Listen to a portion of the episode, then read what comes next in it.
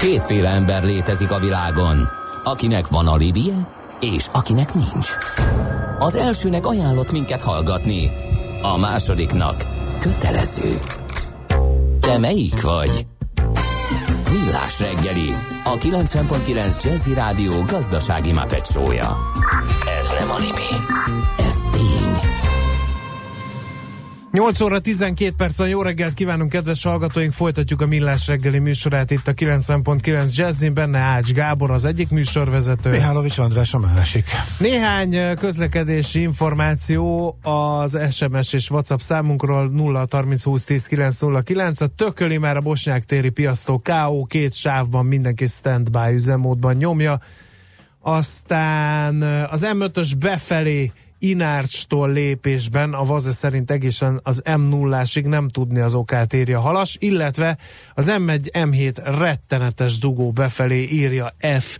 Hát ezek jöttek kérem szépen észrevételként a közlekedésről, és akkor folytatjuk a helyzetkép vázolását a magyar oktatásról. A vendégünk továbbra is Radó Péter oktatáskutató, és hát ugye valahol ott maradt abba az iménti eszmecserénk, hogy nem feltétlenül a pénz hiányzik abból, hogy jobban teljesítsen a magyar oktatási rendszer, akkor vegyük sorra, hogy akkor még mi. Jó, a pénzről csak egy mondatot. Ez nagyon könnyű belátni, hogy nincs közvetlen kapcsolat a pénz és a tanulási eredmények között. Tehát, hogyha a gond, Képzeljük el, hogy, egyik napról a másikra mondjuk száz százalékkal felemelnénk a pedagógusok bérét, másnap ezek a pedagógusok, amikor bemennének az iskolába, nem tanítanának másképpen, mint korábban. Hát Tehát igen, ezt ugye az ez... előző beszélgetésben láttuk, hogy attól, hogy ömlik a pénz a labdarúgásban, még a labdarúgás nem teljesít jobban, meg a Hofinak van egy vicce, hogy ki sem tudsz úszni? Nem, és ha megfizetem.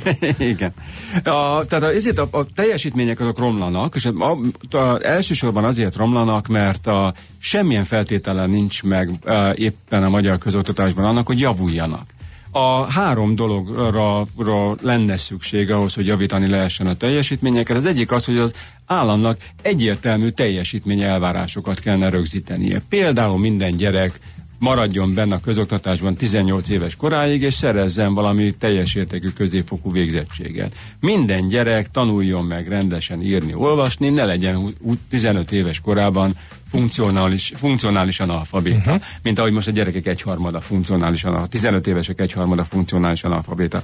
De ezeket a teljesítmény elvárásokat a kormányzat teljesen felszámolta, mert nem az egyes iskola fokozatok végére rögzít tanulási eredményekben kifejezett teljesítményelvárásokat, hanem a folyamatokat részlet szabályozza. Tehát ilyen tantervekkel, központi silabuszokkal előírja, hogy mikor, melyik órán, mennyi időben, uh-huh. hogyan, mit kell tanítani, tehát elképesztően brutális mértékben szabályozza a tanítás folyamatát. Ez de, baj egyébként? Ez brutálisan baj, mert ez azt jelenti, hogy nem rögzít eredményelvárásokat, nem lehet egyszerre eredményelvárásokat rögzíteni és folyamatokat szabályozni. Ha eredményelvárásokat rögzítek, akkor meg kell adni az iskoláknak és a pedagógusoknak azt a mozgásteret, ami ahhoz kell, hogy a legkülönbözőbb hátterű, a legkülönbözőbb előzetes tudással rendelkező, a legkülönbözőbb tehetséggel rendelkező gyerekek is eljussanak erre a minimális szinten. Most ez a másik része a dolognak, ami teljesen felszámolt a magyar közoktatás, az a fajta szakmai autonómia, intézményi és pedagógusi autonómia, ami lehetővé teszi a pedagógusoknak, hogy alkalmazkodjanak a gyerekek végtelen sokféleségéhez. Egyetlen osztályteremben is nagyon sokfélék a gyerekek, különböző iskoláknak egészen eltérő a, a tanulói összetétele. Ezt az autonómia, az ehhez szükséges autonómiát felszámolta a kormányzat. Azt látni kell, hogy az autonómia az nem valami szabadságügy, tehát vagy ilyen szabadságeszmény, az az iskolai autonómia az a minőség előfeltétele. Tehát, ez, ez, ez csak egyértelműen kijelenthető nemzetközi összehasonlításokban is vannak erre egyébként más példák is, hogy hasonló irányban ment el más ország, és ott is leromlottak az eredmények? Vagy ez, nem ez, ment ez bizonyítható? Ami, aki elment, az mi voltunk, mert Európa összes országában autonóm intézmények is. ez csak nálunk van ez? A, csak Tényleg? nálunk, csak nálunk. Uh-huh. Tehát most az Európai Unióban nincs még egy uh, ország, ahol az iskolai szakmai szerv szervezeti gazdálkodási autonómia minimuma ne, ne lenne ott. De az viszont nemzetközi mérésekből tökéletesen kimutatható, hogy ott, ahol az iskolai autonómia párosul azzal a fajta elszámoltathatóságról, az elszám, elszámoltathatósággal, amiről az előbb beszéltem, ott szignifikánsan magasabb a, a, a teljesítmények. És van egy harmadik uh, dolog is, egy nagyon erős, vagy feltétel, egy nagyon erős szakmai támogató rendszer. Tehát nem csak arról van szó, hogy maguk a gyerekek fogyasztanak oktatási szolgáltatásokat, de az iskolák és a pedagógusok is elképesztő mennyiségű ö, szakmai támogató szolgáltatást fogyasztanak, erről általában ritkán szoktunk beszélni, de a, a, ezt a szolgáltató rendszert a 2010 óta a magyar kormányzat gyakorlatilag teljesen felszámolta. Ez, ez, Ugye, mi, mi, mi, hogy nézett ki? Mi, mi volt a része ennek a szolgáltató rendszernek? A, ezek, akar ez? A, önkormányzati fenntartású, alapítványi, egyesületi fenntartású, ja, ezek, ez aha. üzleti uh, uh, módon működő, alapon működő szakmai szolgáltató szervezetek voltak, amik tanácsadást biztosítottak, továbbképzéseket biztosítottak, értékelési szolgáltatást biztosítottak, és ráadásul volt egy nagy piaci szegmens a magyar közoktatásnak. Hát azok, akik iskolabútorokat, tankönyveket fejlesztettek és tettek hozzáférhetővé, sok és akik szakmai, részben, akik szakmai szolgáltatásokat nyújtottak, ezek mind kis piacok voltak, rengeteg uh, üzleti uh, szervezettel, ezeket mind felszámolta a uh-huh. kormányzat.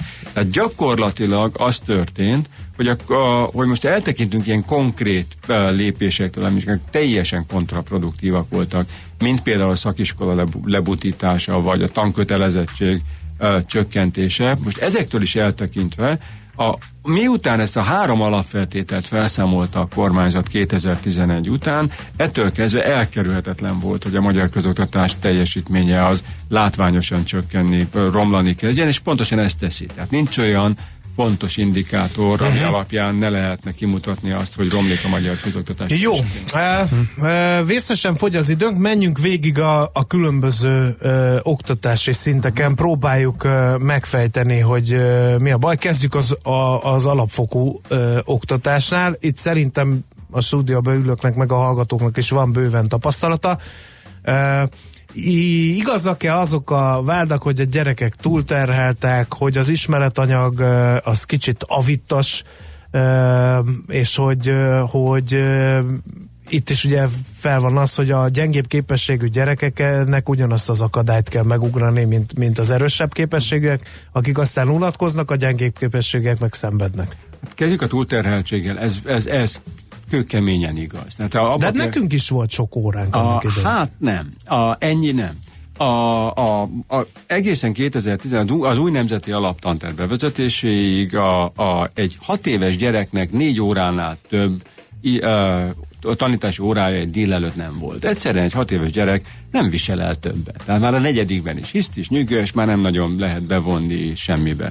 Az új Megfogalmazódott na... nálunk, hogy az óvodában jobb volt, mert többet játszottunk. Hát igen. Jó, még, ez a még, kötelező iskola még, undor, ezt én értem. Még lehet az iskolában is játszani, és lehet igen. játékosan tanulni, és vannak pedagógusok, akik erre képesek, de a lényeg az, hogy, a, a, hogy az ötödik órában egy hat éves gyerek már játékosan tanulni sem képes, már semmit sem képes. És az első dolog, amit csináltak az új tanterv alapján, hogy a a, a hat éves gyerekek négy helyet öt órát voltak kénytelenek elszenvedni. De sok a tárgy, vagy túl nagy az ismeretanyag, amit adott ideig le kell adniuk a tanároknak? Én ezen sokat gondolkoztam. A, a, a csak az az érdekes helyzet van, hogy a, hogy a tanternek ez a brutális időigénye, az tulajdonképpen nem függ attól, hogy mennyi a, mekkora a tananyag mert a 6-5 órán keresztül el lehet lébecolni viszonylag kevés vizét, anyaggal is, és halálba is dolgozhatják magukat, brutális nagy nyomás alatt, írdatlan sok mindent kell megtanulni.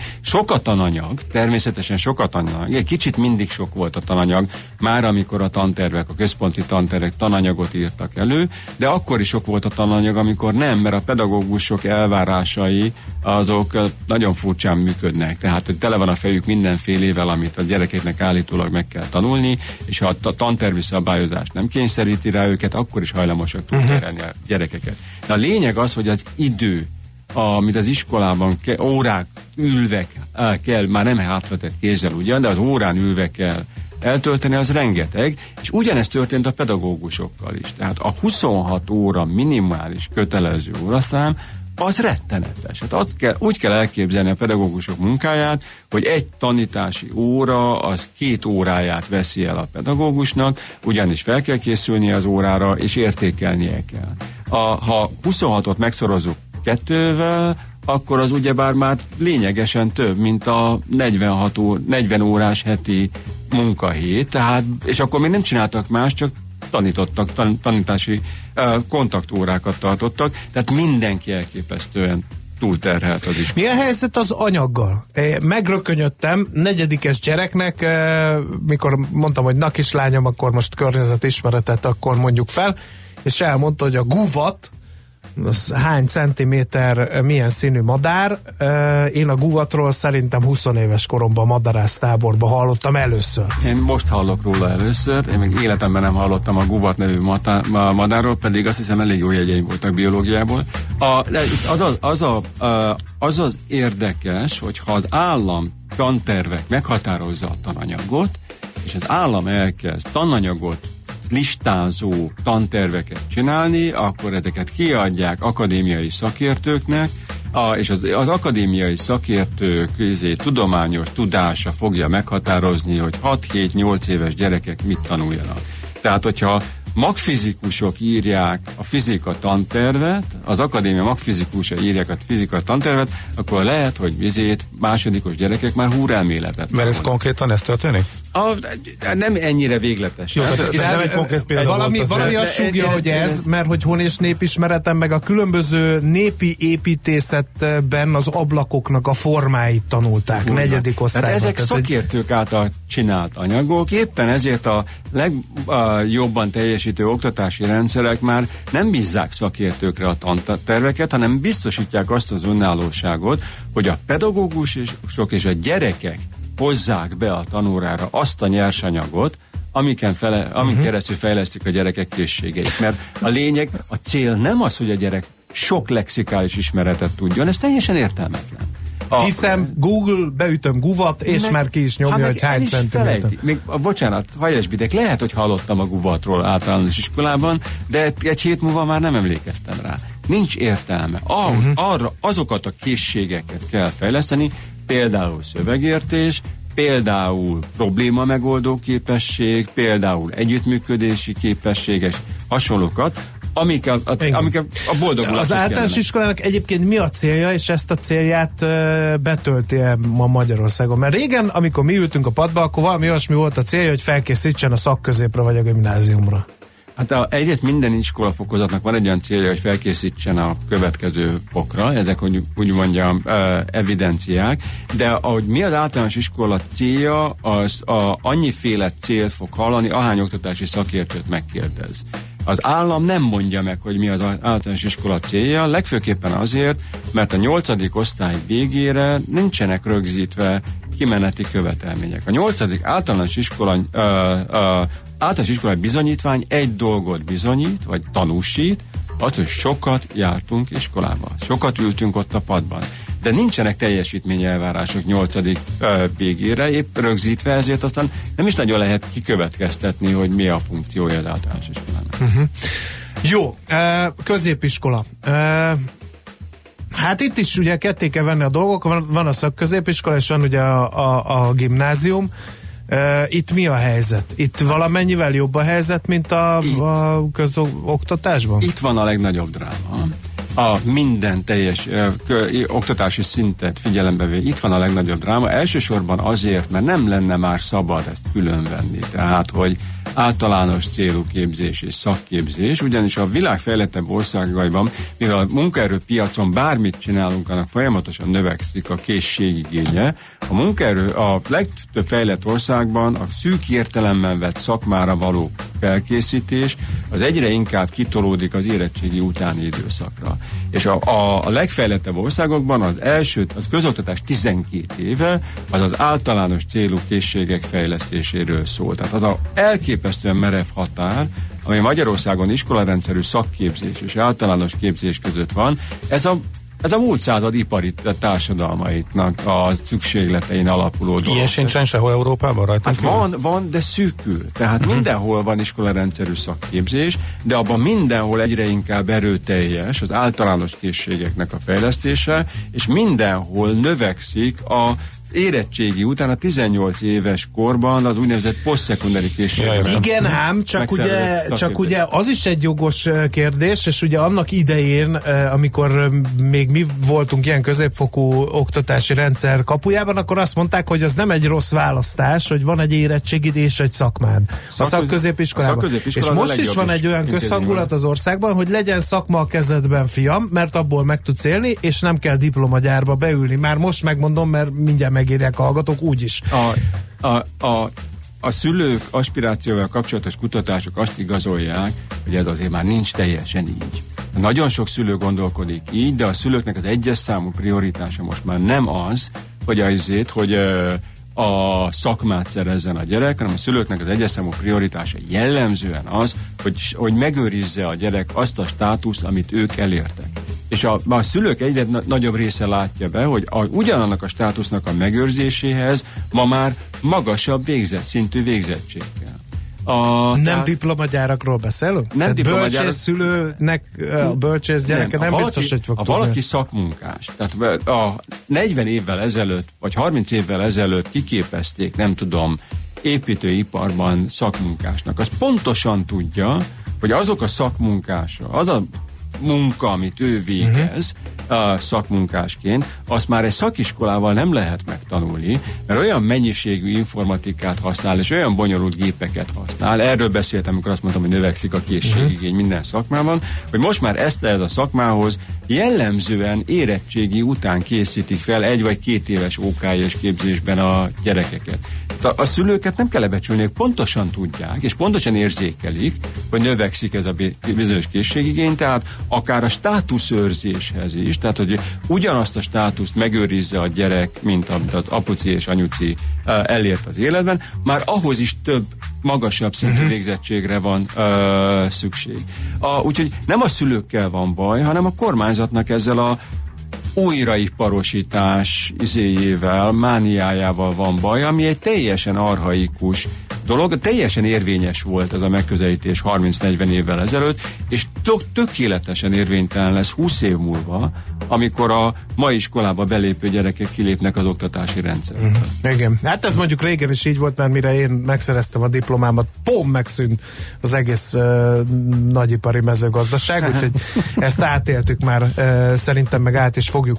Uh, hát sajnos a felső oktatásra nem maradt időnk, pedig az is egy érdekes történet, viszont uh, egy hallgatói üzenetet ideolloznék zárszóként. Tényleg minden rossz az oktatásban? Egy pozitív dolog nem hangzott el, miközben termeljük a startupok innovatív gondolkodású embereit. Némi, a, némi ellenmondást érzek a, akkor. A, a, a, teljesen jogos. A, tudnilik, a, az az érdekes helyzet van, hogy a, a közoktatás nagy egésze, rendszer szinten a, egészen elképesztő mértékben romlik, tehát hanyatlik, viszont a, a, a kormányzat nem nyújt, nem nyújt hozzá azokhoz a kis szigetekhez, amik ilyen középosztályi, felső középosztályi szülői igényeket elégítenek ki.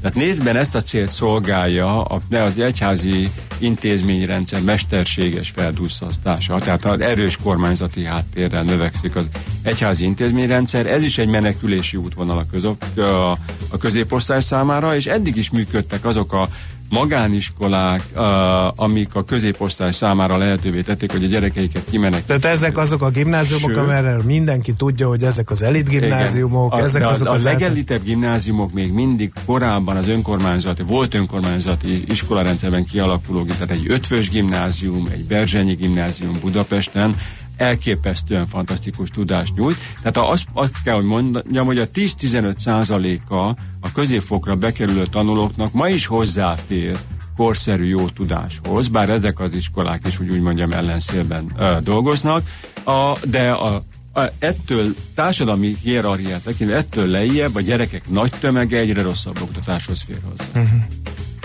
Hát nem volt optimista zárszó, de zárszónak elmegy. Nagyon szépen köszönjük. Én köszönöm a eh, Radó Péter oktatás kutatóval beszélgettünk az elmúlt uh, bő háromnegyed órában. Köszönjük, hogy, hogy itt járt, és uh, fogjuk még keresni, mert például a felsőoktatást azt nem veséztük ki kellő mélységben. Köszönjük még egyszer. Én köszönöm. Mi pedig robogunk is tovább, megint rövid híreink jönnek, aztán pedig sikeres startupokról kötünk át ugye az oktatási problémákról, hogy lehet így is Magyarországon, úgyhogy tartsatok akkor is velünk.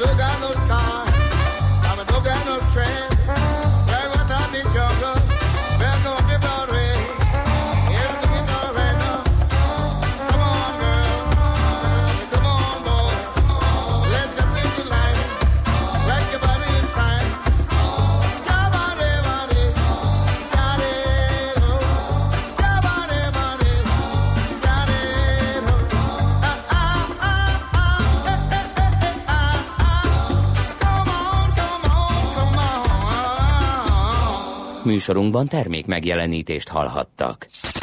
Reklám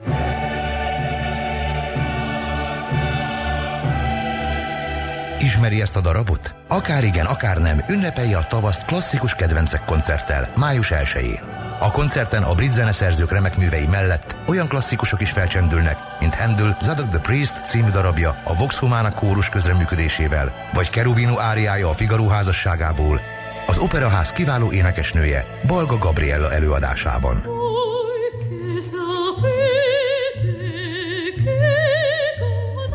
Jegyek kaphatók a jegy.hu és az odz.hu weboldalakon. A rendezvény támogatója a Brit Nagykövetség és az Endorphin Flowers virágüzlet.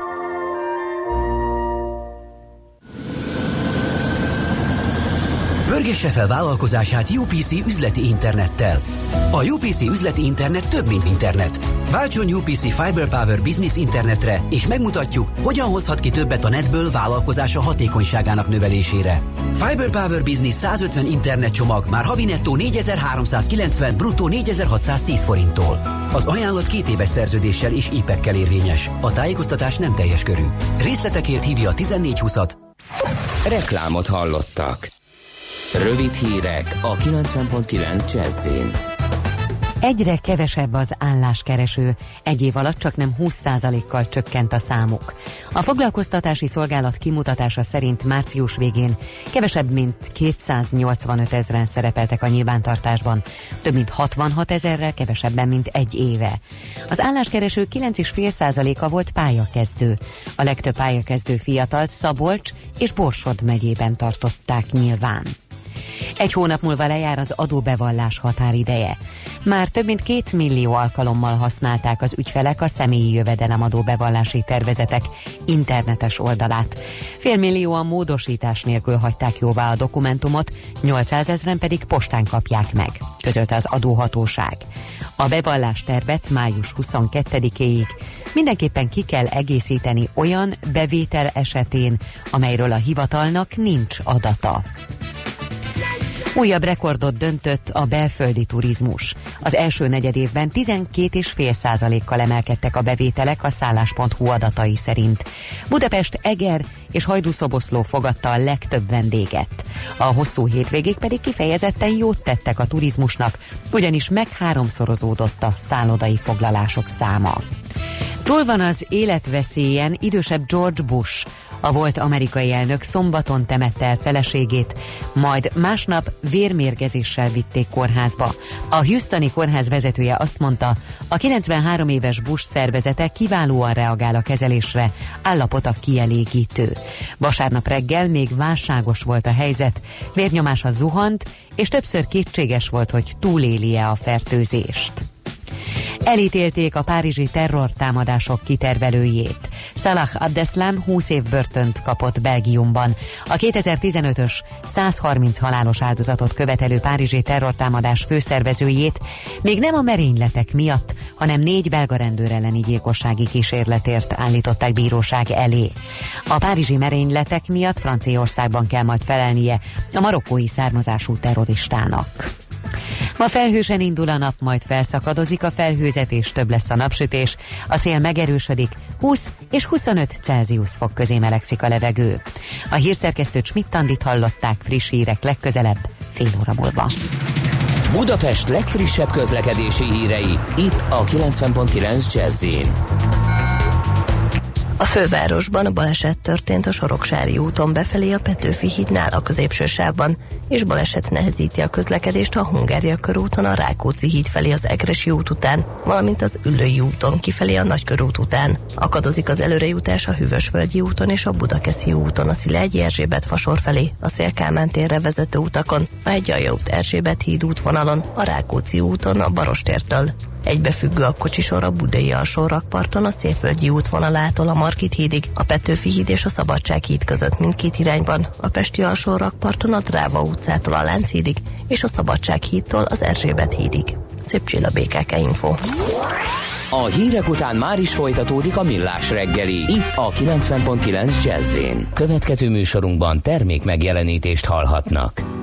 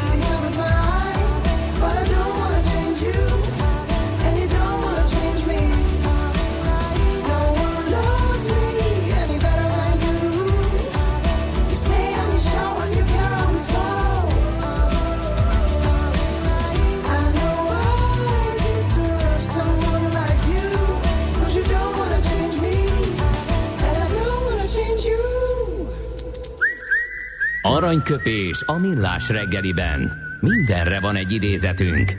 Ez megspórolja az eredeti gondolatokat. De nem mind arany, ami fényli. Lehet kedvező körülmények közt gyémánt is. Ez 85 esztendővel ezelőtt pontosan ezen a napon, április 24-én Szentgyörgy napján született Orániai Vilmos, a Hallgatak herceg. Ács kollega nem tudta kinyomozni, miért hívták Hallgatak hercegnek, de szerintem egyértelmű. Ő nem sokat beszélt, hanem cselekedett. Hát azért ennél azt gondolnám, hogy talán kicsit szofisztikáltabb, vagy van mögötte sztori. A német alföldi szabadságharc vezére volt ő, és egy merénylő oltotta ki az életét. Hollandia megalapítójaként emlegetik. Igen. Őtőle választottunk aranyköpés már a teljesen kézenfekvő módon, így szólott ő Orániai Vilmos tehát. Nem szükséges reménykedni ahhoz, hogy belekezdjünk valamibe, sem sikerrel járni, hogy kitartsunk. Veretes szavak. Én ezt ide tetováltatom még, tám van hely. A melkasomon ide fogom tetováltatni. Természetesen latin ö, szavakkal, gótbetűkkel. Aranyköpés hangzott el a millás reggeliben. Ne feledd, tanulni ezüst, megjegyezni arany. Az univerzum tágas, az emberi kíváncsiság határtalan. Kerülj egy lépéssel közelebb a legfrissebb jövőképes megoldásokhoz a Millás reggeli útmutatójával. Térképet kínálunk azok számára, akik a sport és egészség, munka és tanulás, mobilitás és városfejlesztés területén szeretnének innoválni. Optimizmus mindenek előtt. Az egy lépéssel közelebb rovat és a jövőképes vállalkozások támogatója a Design Terminál Nonprofit Kft. No kérem szépen, akkor a vonal túlsó végén Csató Ábel, a Gloweye menedzsere. Szerbusz, jó reggelt kívánunk! Jó reggelt! No, akkor minden rendben van. Először is a neved dekódoljuk. Mi ez a Gloweye?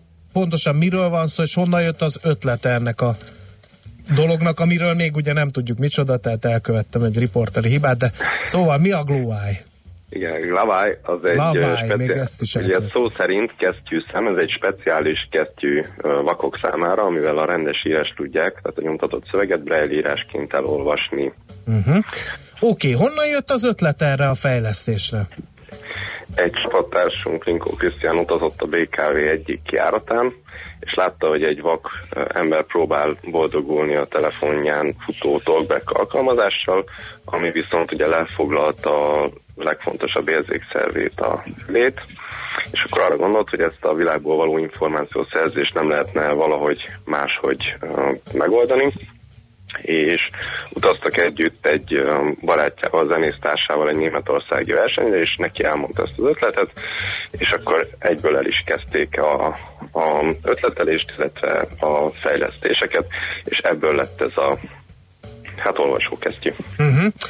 Uh, ez nagyon nehéz kérdés fog következni, mert ugye verbálisan leírni egy találmányt, ahelyett, hogy ezt megmutatnánk képben, ez elég nehéz, de ezt úgy kell elképzelni, hogy egy hagyományos kesztyű fel van turbozva bizonyos nyomásérzékelő szenzorokkal, vagy, vagy hogy működik ez a gyakorlatban? Hm? Hát elmondom akkor az eszköznek a működését, szerintem az a legegyszerűbb. Tehát van egy ö, ö, okos eszköz, tehát telefon mondjuk, ugye leggyakrabban, amiben van egy képfelismerő program alapú applikáció. Ugye ezzel lefotózzunk egy adott oldalt, a képfelismerő program az felismeri a betűket, és ezt alakítja az applikáció brejjelekké, amit továbbít ebbe a speciális kesztyűbe, aminek a specialitása igazából um, abból áll, hogy van benne egy ilyen kis braille cella, és mindig a megfelelő betűt, tehát a következő betűt, azt gyakorlatilag beleböködi az új begybe, a mutató újba. Uh-huh. És hát akkor így érdekes. tud olvasni a rendkívül hm. érdekes uh, találmányról van szó. Hogy áll a piacra vezetése? Hát uh, dolgozunk rajta. Uh-huh. Még nincs ugye piacon, de szeretnénk, Jó. ha még ebben az évben ott lenne. Hol, okay. hol tart most akkor egyáltalán? Hát jelenleg ugye van egy uh, teljesen működő képes prototípusunk, és ezt a elkövetkezendő egy-két hétben uh, fogjuk jelentősen lekicsinyíteni, hogy kompaktabb legyen, és akkor utána már szeretnénk felkészülni a piacra lépésre. Uh-huh. Oké. Okay. A Design Terminál programjába hogy kerültetek bele, és ott milyen segítséget kaptatok, vagy milyen segítség várható?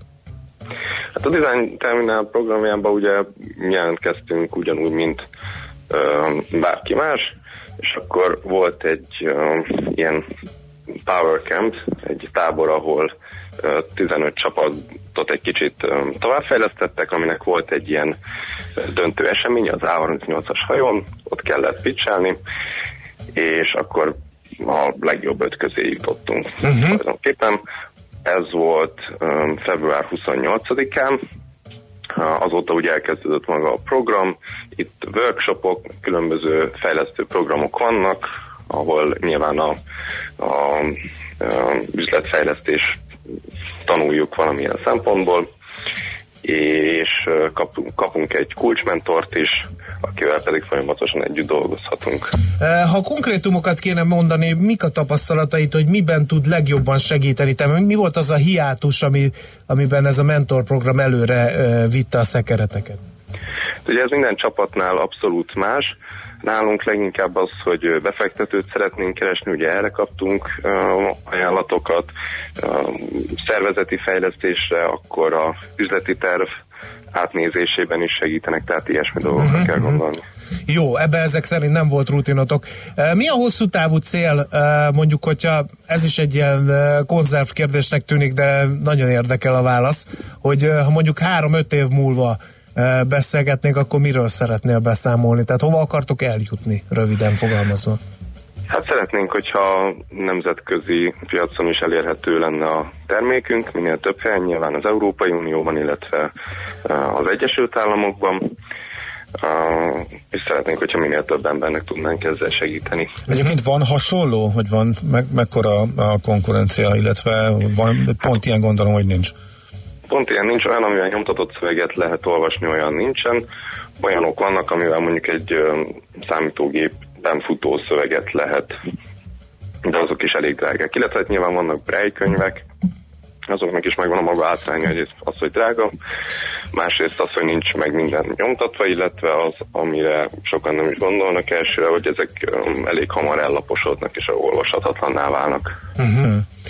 Jó, okay. nagyon szépen köszönjük, Járjatok nagyon sikerrel. szuper ötlet, és nagyon drukkolunk, hogy sikerrel járjatok. Köszönjük szépen. Köszi, szervusz, szép napot és sok sikert. Szép napot.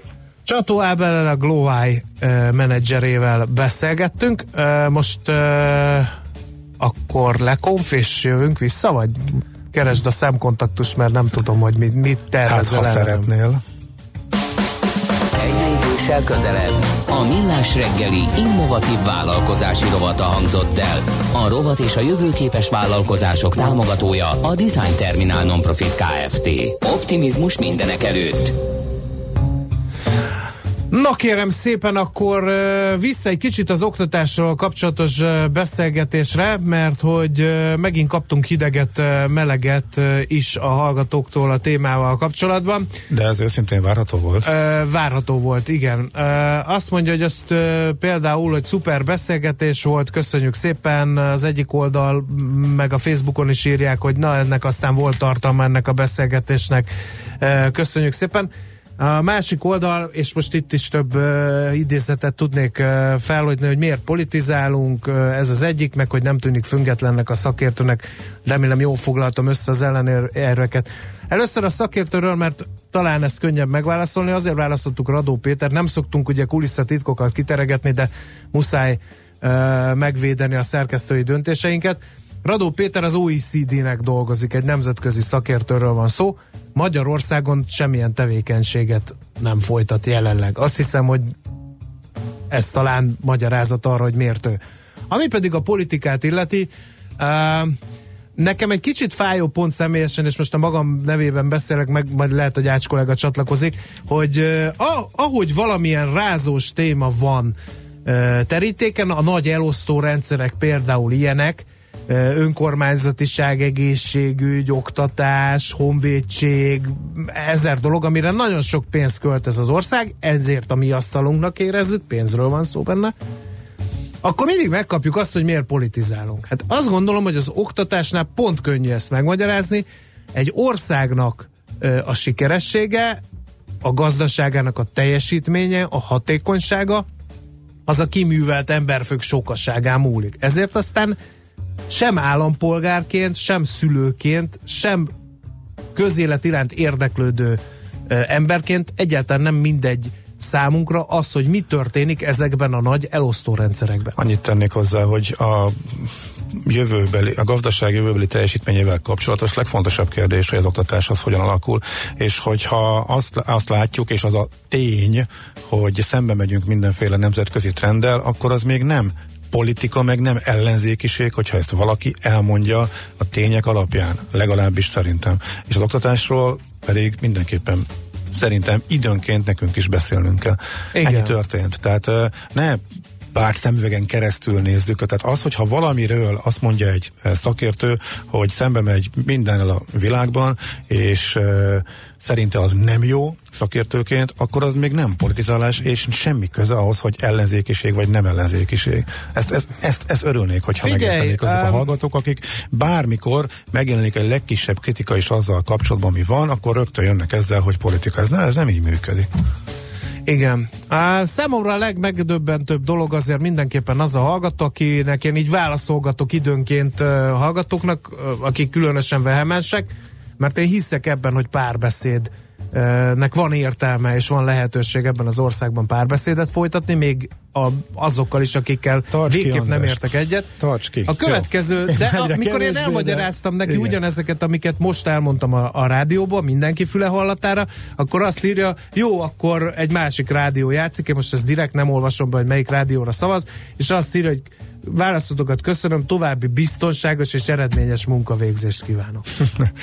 hát, ebbe pont, hát de hogy, most pont, ezt bizton, miért? Pont, hogy nincs sok biztonság abban, hogy magukra, magunkra haragítunk hallgatókat, de azzal de, együtt ezt fontosnak tartjuk, hogy beszéljünk erről. Na. E, meg van az a mondás, és én mindig, de... E, mindig emellett mond, vagyok, hogy lehet, hogy nem értek egyet veled, de az életemet adnám azért, hogy elmondhasd a véleményedet, és én ezért mindig beolvasom a minket kritizáló SMS-eket is, ezzel magamra vonva a stáb háromnegyedének haragját. De már igen, mert sem múltkor is már mondtam, hogy túl sok, és nem kell magyarázkodnunk, mert már néhányszor elmondtuk. Most megint ugyanezt érzem, hogy olyan, mintha magyarázkodásnak tűnne az, ami szerintem a hallgatók döntő többségének talán tök egyértelmű. Úgyhogy haladjunk tovább, főleg az idő is elment. Oké. Okay.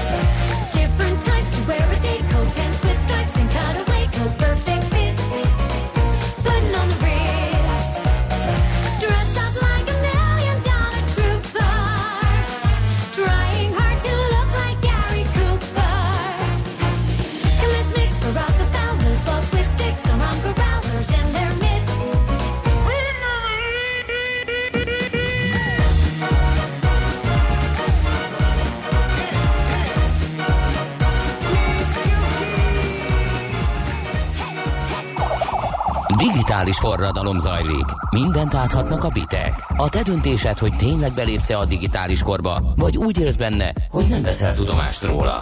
Ébredj fel, eljött a gazdaság és a társadalom digitális transformációja.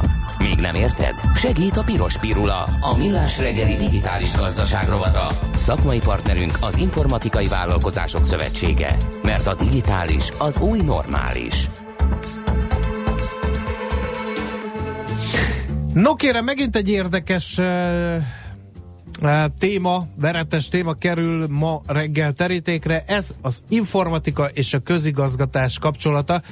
Ugye, ha belegondolunk abba, hogy mi történt ezen a területen, hogyan lopózott be az informatika közigazgatásba, akkor hát sok minden eszébe jut az embernek, de az, hogy az ügyfelet ebbe belevonták volna, az finoman fogalmazva csak a sokadik gondolata az én fejemben legalábbis. Leginkább arról van szó, hogy igazából a nyilvántartásokat digitalizálták, talán, vagy ugye erre példa lehet az ügyfélkapu, vagy a belső munka folyamatokat támogatták meg informatikai fejlesztésekkel. Az ügyfél hát azért egy kicsit háttérbe szorult, és hát ilyen elektronikus klónok jöttek részre, létre, de csak a, ott, ahol, ahol ez ugye szükséges volt. No, de ez a helyzet lehet, hogy változni fog, mert jön az e-papír.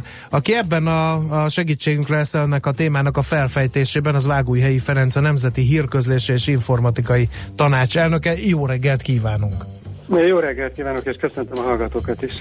Uh, ügyfélkapu. Talán ez az a káj, ha onnan érdemes elindulni. Van már elég régóta ilyen, nem tudom pontosan mióta, de ha az interneten próbálunk ezen keresztül elintézni ától mindent, az nem nagyon fog sikerülni, mert nem tudjuk kikerülni a papírt. Igen, nagyon trapás volt a felvezetés, a probléma gyökerét ragadta meg vele. A, e, tulajdonképpen a, az ügyfélkapu az eredetileg, illetve annak az előz, előzmény e, honlapszolgáltatásai, azok alapvetően az információ megszerzésében segítették az ügyfélt, és szerintem ebbe az ügyfélkapu ma is rendkívül jó. Tehát a, a jogszabályi tájékoztatás, az ügyleírások, az ügyintézés módja, feltételei, stb. illetve űrlapokat is lehet tölteni, amik utána be lehet vinni hivatalokhoz, illetve postára lehet adni nagyon sok esetben, és e, Ugye hát ennek az az oka, hogy, hogy itt nem kell azonosítani az ügyfelet. Tehát, hogyha uh-huh. ilyen típusú szolgáltatást nyújt egy közigazgatási szervezet, az ilyen szempontból nagyon kényelmes.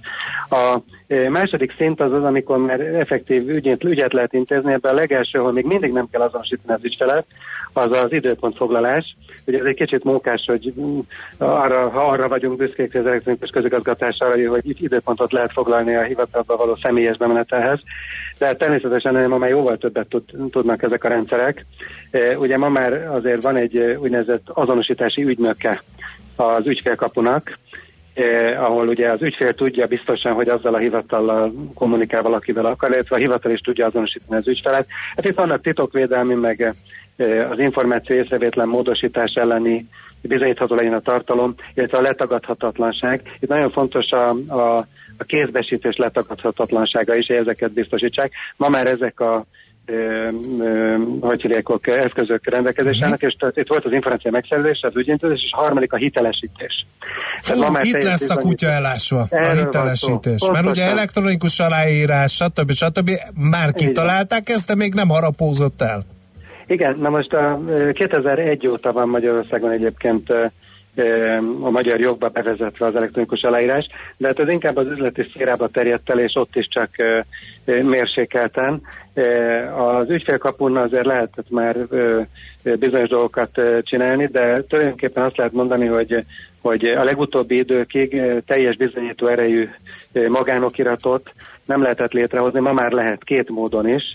Az egyik az úgynevezett azonosításra visszavezetett dokumentum hitelesítés, ez az AVDH, másik pedig az e-papír. Uh-huh. Ugye ezen kívül egyébként képviseleti jogosultságot tud kezelni, stb. Ezek azért nagyon érdekes dolgok. Én már például használtam a, ezt az AVDH szolgáltatást arra is, hogy egy céget megkeressek abban az uh-huh. ügyben, hogy a kávéfőző, amit vettem, az elromlott. AVDH-val lehitelesítettem, elküldtem nekik e-mailem, és hát kaptam egy választ, hogy így nem lehet őket megkeresni, amire betettem a jogszabály hivatkozást, hogy miért tehetem uh-huh. ezt mégis meg.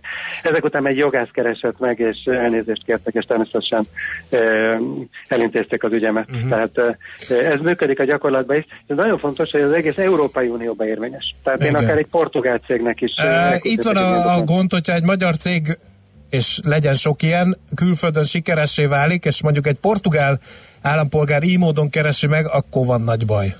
Hát és ki kell tudni szolgálni. Uh-huh, uh-huh. Tehát uh, van ez a úgynevezett EIDAS rendelete az Európai Uniónak, illetve hát tulajdonképpen nekünk is, mert ugye a közösségi jogszabályok igen, azok, igen. azok itt is érvényesek. Ez a, ez a rendelethez egyébként Magyarország meglehetősen jól fölkészült sok szempontból, bár nem állítom, hogy minden szempontból, legalábbis a közigazgatás. Hát a cégeknél a nagyvállalatok azok, azok meglehetősen előreadott állapotban vannak, de, uh-huh. de kisvállalatok nem. Viszont az azért nem jellemző, hogy mondjuk egy portugál ügyfél azért pereljen be egy magyar partnert, mert az nem fogadta el az ő elektronikus aláírását. Igen, Tehát ez azért még nem napi probléma. Jó, ez az e-papír, ez tulajdonképpen micsoda, és, és mitől válik ez hitelessé? Na most az, az e-papír az úgy ö, ö, jött, mint ötlet, hogy ö, én elég sok ügyet próbálok, tehát valamilyen ügyet el lehet intézni elektronikusan, akkor azt, ha nem túl nagy az illetéke, akkor kipróbálom, tehát saját magamon uh-huh. sokszor, és nagyon sok olyan típusú ügy van, ahol, ahol heroikus küzdelmet kell folytatni azért, hogy, hogy az ember meg tudja a tehát, hogy hozzájusson a megfelelő információkhoz, és nagyon sokszor abba az akadályba ütközik, hogy úgy, úgy sem tudja elektronikusan elintézni. És azt mondtam, hogy akkor legyen egy ilyen általános kommunikációs felület, ahol tényleg egyenértékű dokumentumot tudok elektronikusan az, azzal előállítani, mintha saját kézzel írtam volna meg a levelemet, uh-huh. és saját kézzel írtam volna alá tehát teljes bizonyítási magánokiratot hoztam volna létre. Na most, e, e, akik ellenezték ezt az ötletet, azoknak mindig azt mondtam, hogy én abban a pillanatban meg vagyok győzve, hogy egy általános ilyen kommunikációs felületet biztosítson a kormány az ügyfelek részére, ha mutatnak egy olyan papírboltot, ahol én olyan tollat és papírt tudok venni, ahol nem tudok rosszul megcímezni egy hivatalt, és ahol nem tudok rosszul kezdeményezni egy ügyindítást. Uh-huh. és tekintet arra, hogy ilyen boltot nem tudtak mutatni, ezért hát végül is engem nem sikerült meggyőzni az ellenkezére, illetve a belügyminisztérium az, az fölvette a, a fonalat, végül is ők valósították meg magát a, a szolgáltatást, illetve az ő általuk irányított cég, a NISZRT, és hát meglehetősen jól működik. Ez bekerült egyébként a magyar jogba is, tehát ez valóban egyenértékű azzal, mintha e, kézzel írnám, és, és kézzel írnám alá a, a kezdeményezést. Igen. Um, mikorra harapózhat ezzel a közigazgatásban? Van-e fogadókészség? És hogyha legyünk optimisták, ha ez mondjuk pikpakát megy, akkor mi lehet a következő innováció, ami, ami megújíthatja az e-közigazgatást? Hát az e-papír az működik, elvileg minden hivatalnak kötelező azoknak a kivételével, akik föl vannak mentve az elektronikus közigazgatási kapcsolattartás alól, de hát az nagyon-nagyon kevés, főleg nemzeti parkokról van szó, meg, meg uh-huh. ilyen típusú intézményekről. Ezek, ez működik. Én egy hónappal ezelőtt láttam utoljára statisztikát, szerintem egy ilyen 40-45 ezeren már kezdeményeztek ügyet e-papíron, és és ez, ez, ez, ezek működnek. Tehát én például, ahogy elindult a szolgáltatás még tavaly nyáron, azonnal kezdeményeztem egy olyan ügyet, hogy vagy nem tudom én 1983 óta mik voltak a lakcímeim. Ugye ez egy illetékmentes szolgáltatás, tehát ezt, ezt választottam. Ferencet meg fogjuk hívni a műsorba személyesen is, mert Donki hóteként küzd mindannyiunkért. Tehát nekem eszembe nem jutott volna megnézni, hogy én hol laktam 1983 óta. Szerintem valahol fel van írva a neve, nem? Hát nem tudom. Jaj, már megint a vágójai Ferenc. Most kíváncsi vagyok, hogy mire... Igen. nem tudom, de kiszolgáltak, tehát működik a dolog. De hát hozzáteszem, hogy, hogy ehhez hasonlatos, tehát ilyen vékony kliens megoldásban van egy olyan megoldás a, nem, a Nemzeti Adó és Vámhivatalnak, ez a új személyi jövedelemadó bevallás, ami már nem nyomtatványkitöltős, hanem a webről, sőt, akár mobiltelefonról nyilatkozatot tudunk tenni, és hát ezt sok százezren használják, ez már tavaly is működött, és ennek, hogy úgy mondjam, a társadalmi penetrációja jóval nagyobb, mint a, mint az elpapíré, és jogilag is, meg informatikai oldalról is nagyon uh-huh. körül van bátyázva az egész, és jól működik. Jó, végre egy jó hír. Nagyon szépen köszönjük, de ez az a téma, amit felfüggeszteni lehet végigbeszélni, nem? Visszatérünk rá, ígéretet teszünk erre, jó? Köszönöm És akkor további erőt kívánunk a hivatalok elközigazgatás béli teszteléséhez, mert ehhez szerintem ez szükségeltetik. Köszönöm még egyszer. Köszönöm szépen, viszontlátásra. Viszontlátásra. Vágújhelyi Ferenccel, a Nemzeti Hírközlés és Informatikai Tanács elnökével beszélgettünk az e-papírról, azaz a közigazgatás digitalizációjáról. Piros Pirula. A millás reggeli digitális gazdaság rovata hangzott el. Szakmai partnerünk az Informatikai Vállalkozások Szövetsége. A digitális az új normális. Nem lehet úgy megoldani egy problémát, hogy az ember karosszékben üldögélve olvas róla az újságban. Millás reggeli.